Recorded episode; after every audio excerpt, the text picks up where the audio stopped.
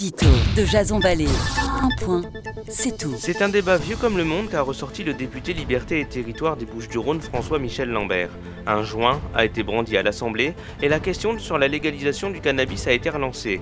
Le quartier de Stalingrad, dans le 19e arrondissement de Paris, est aujourd'hui au centre des conversations. Dans les nuits de vendredi à samedi 1er mai, des vendeurs et des consommateurs de crack se sont réunis avenue de Flandre et ont été pris pour cible à coups de tir de mortier par les riverains. Si la méthode est quelque peu expéditive, elle révèle l'abandon par l'État de certains quartiers. Non, tout n'est pas de la faute des banlieues.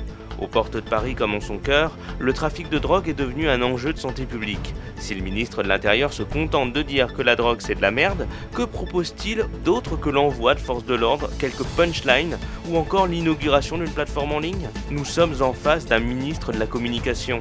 Notre arsenal judiciaire est le plus strict au monde et les Français restent les plus gros consommateurs de hash. La question d'une légalisation ne doit plus être un tabou au regard de cette situation délétère. Édito.